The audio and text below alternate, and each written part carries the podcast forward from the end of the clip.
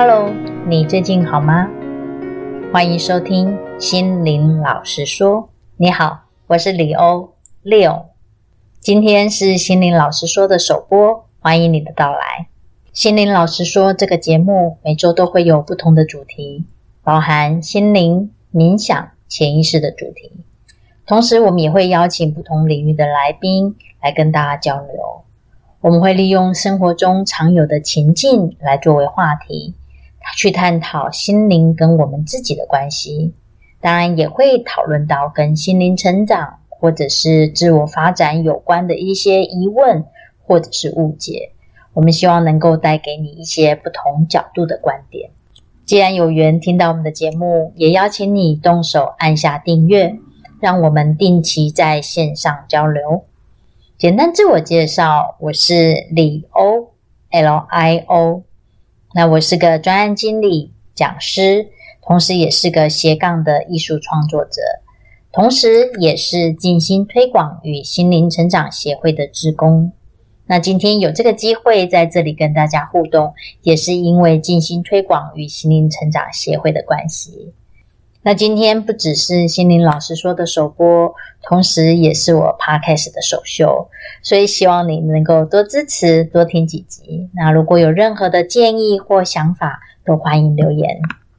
心灵老师说是由沈林老师、静心推广与心灵成长协会以及 GTHA 全球超世纪催眠研究协会所共同经营。从节目的名称，你就可以看出我们是聚焦在心灵相关的主题。你可能会有点好奇，为什么要以心灵为主轴呢？我不知道你有没有感觉，外在的环境变动越来越快，我们要不断的去调整、适应这些变动。所以，我们不只要照顾好自己的身体，甚至包含我们内心的状态以及生理健康、心理健康，都也要去照顾。尤其是疫情的这三年，我们的生活、工作各个面向都带来非常多的一个变动跟挑战，那也无形让我们有很大的一个心理压力。所以，我们能不能适当的去调整自己的心理或内在状态，也会有很大的一个差别跟结果。我不知道你有没有曾经遇到过，就是可能有两个人，他们在同样的一个环境。共同经历同样的事情，但却会是因为内在状态的不同而产生不一样的结果。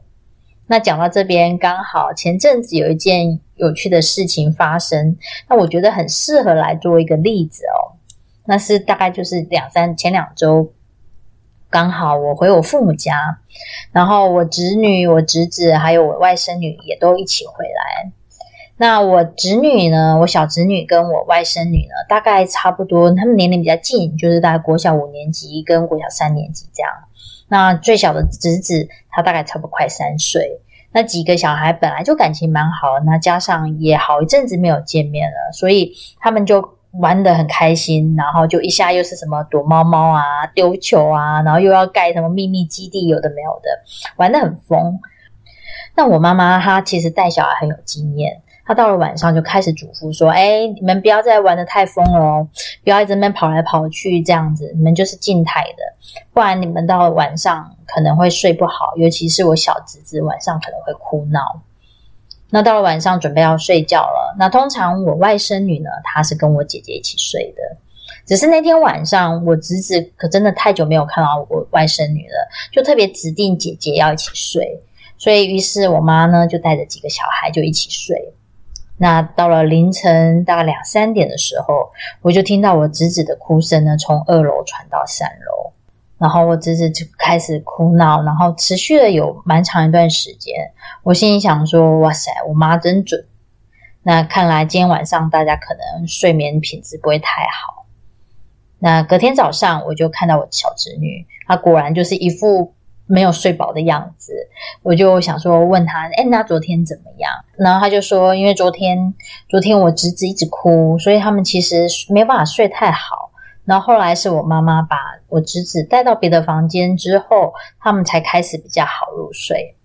然后这时候呢，我侄女就说，可是呢，小鱼昨天晚上一直睡都没有被吵到，她睡了十一个小时。我就看到我外甥女坐在旁边偷笑。那我很好奇，想说他怎么可以睡那么熟？是比较累吗？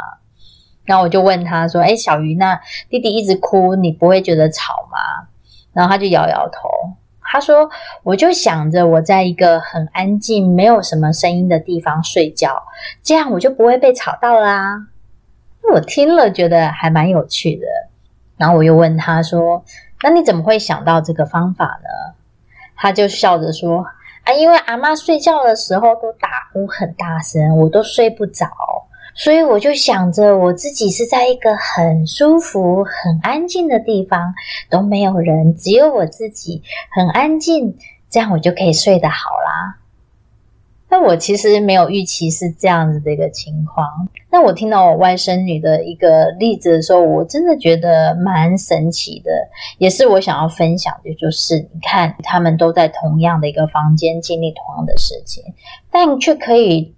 透过因为内在不同的状态，它产生出不同的一个结果，所以你不仅可以感觉到哇，原来我们的想象力是如此的有趣，然后你也可以发现，我们每个人的内在都是很神奇，也充满力量的。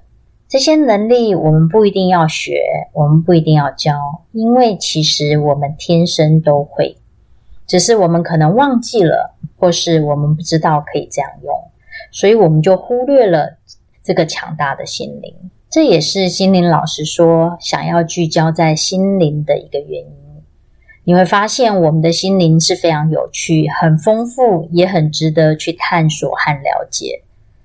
只要我们能够好好的去利用，会让我们在面对生活的一个变动或人生课题的时候，可以更加的轻松自如。甚至我们会更有力量，能够去做到一些自己可能没有想到的事情。回到我们的节目，我们常听人说万事起头难，所以要催生出我们第一集的一个过程，也费了一番波折哦。刚才我有讲到，我会参与这个节目，主要是因为我是静心推广协会的职工。那一开始。我并没有预期自己会亲自做主持，或者是去发声。本来想说，OK，我就是把我自己做专案的一些经验来贡献出来，可能做企划啦，或者是一些后后置的一些工作。那只是后来因为一些讨论，所以我们需要更多人参与。那我也就帮自己争取了这个主持的一个机会。所以我本来想说，哦，好，反正虽然我是新手，那没关系。我就是来邀请来宾来对谈嘛，那这样我就不会一个人在那边尬聊。不过后来因为时间的关系，我们的来宾无法在第一集能够跟大家交流，所以第一集就由我来做首秀。那本来我是有非常多的一个想法，觉得可以聊什么聊什么，只是当我确定第一集没有来宾的时候，我忽然间就卡住了，我不知道怎么开始第一集。那一直到前几天。我跟一个朋友聚会的时候，我就开始跟他聊到我最近的事情。那刚好聊到这个节目，我就跟他说：“嗯，我不知道怎么开始第一集。”那我这个朋友很有趣，他本身就是个很有行动力的人，他也没有跟我讨论说：“哦，你可以聊什么话题？”也没有去问我说：“，你目前有什么构想啊？”等等之类的都没有。他就说。嗯，那你就从我不知道怎么开始第一集这里开始录啊。我我说实在话，我一听到的时候，我一开始是想翻白眼，我心里想说，这是什么建议啦？你应该在敷衍我吧？只是又再稍微想了一下，又觉得好像也对。与其卡住很久，那不如直接先开始，先踏出第一步，你才知道怎么调整，不是吗？那当我开始诶有点认同他的一个建议的时候，诶，我心里好像就没有那么卡了。然后同时，我也花了点时间去探究自己为什么会卡住。然后我开始跟自己聊天，问自己在想什么。那我就问我自己说：诶，我不是想要试着去自我挑战吗？那为什么我一直迟迟的不行动，一直在拖延？我会卡住，是因为我可以说的内容太少吗？可是好像也不是，我可以谈论的话题其实是非常多的。那我又问我自己，那我是觉得我自己会讲得不好吗？但也不至于，因为我有一些上台做简报或者是教学的经验，其实还是有一定程度的一个表达能力。那到底是为什么呢？于是我就开始静下来，去听我心里慢慢浮现出来的一些声音。那我慢慢开始听到的是，诶，我发现我信心不足。我心里感觉的是，我觉得我好像不怎么可以。因为在我过去的经验或是惯性的思维里，我会觉得能够分享的人，通常都是有很多成功经验，或者是他有一定知名度的人，他才比较适合来去做这些分享。那我自己李欧，我不是个什么厉害的人，很多时候我自己也都搞不定自己。那我凭什么？为什么我能够来去做这些分享？我能够分享什么呢？所以，即使我的朋友们或者是别人都跟我说：“哎，其实我觉得你很适合，你很可，你可以。”但我其实心里还是觉得很害怕。我心里一直在觉，心里一直冒出来的声音是：“我不行，我不行。”我说的东西，别人会想听吗？对别人会有帮助吗？那这些声音，其实它一直都在，只是我。并没有花时间去听，所以当我开始静下来去听的时候，我就可以看到原来我心里有这些恐惧或者是担心。那也很很开心，因为当我知道事情的症结点之后，我就开始知道怎么怎么跟自己沟通。就我就开始跟自己讲说，其实不管我是谁，我都能够分享自己的想法。这一切本来就都没有标准答案，就是各种观点的交流分享。只要我是真诚的分享，我相信都是有价值的。那于是我们的第一集就诞生出来了。那我我这个例子，我也是想要再次去呼应说，为什么我们要谈心灵？你看，从我的例子里面，没有人对我说什么、做什么，我心里面就已经担心了一大堆，怕的要命，然后。觉得自己不行，觉得自己不够好，然后什么也都没有做。那另外一个好玩的面，又是同样的地方是，你看我从我觉得卡住了，到我能够正式去录制的过程中，我其实并没有为了能够让节目顺利录制完成，我特别去做，比如说去上什么课，或做什么样的事情，学什么东西来去强化自己的能力，我都没有。我只有和朋友聊聊，然后说出我自己的担心，同时也会再跟自己去对话，听到自己的声音，然后稍微的去理清了思绪之后，就帮自己做一些打气，然后我就有力量去做了这件事情。所以心灵是很有趣，也很强大，它可以让你没有力量，也可以让你很有力量。那关键是在于你怎么样去运用。那未来我们会在这个节目跟大家深聊更多，这也是为什么我们把节目命名为“心灵老实说”。那就很像我刚才开头的问候语是 “Hello，你最近好吗？”那这句话在我们遇到朋友的时候，我们很常会去问对方“你最近好吗？”尤其是我们重视的家人朋友，这几乎是每次碰面都会发生的一个场景。我们会花时间去询问、聆听，然后交流最最近的一个近况。当我们总是习惯的去询问、关心、聆听别人的同时，我想问问你，有没有用同样的方式来对自己呢？你上一次问自己最近好吗？是什么时候？你会跟自己聊天吗？那我我虽然会跟自己聊天，但是其实我也发现，我更多的时间和注意力都是用在外面的世界。我不断的去注意外在的变化，去调整自己，去适应这个环境。